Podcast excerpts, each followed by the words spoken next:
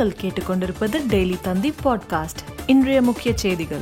தமிழகத்தில் ஆறு மாநகராட்சிகள் இருபத்தி ஒன்பது நகராட்சிகள் உதயமாகின்றன. சட்டப்பேரவையில் வெளியானது அறிவிப்பு. ஆயிரம் கோடியில் நகர்ப்புற மேம்பாட்டு திட்டம் நூறு கோடி ரூபாயில் நகர்ப்புற வேலைவாய்ப்பு திட்டமும் சட்டப்பேரவையில் அறிவிப்பு. பொறியியல் படிப்பில் சேரும் மாணவர்களுக்கான ரேண்டம் எண் நாளை வெளியீடு.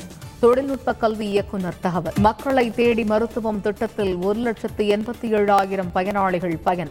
மக்கள் நல்வாழ்வுத்துறை தகவல். புதுச்சேரி சட்டப்பேரவையில் முதன்முறையாக தமிழில் உரை.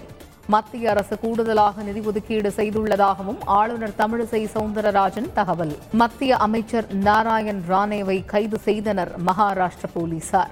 முதல்வர் உத்தவ் தாக்கரேவை கன்னத்தில் அறைவேன் என பேசியதாக வழக்கு பதிவு.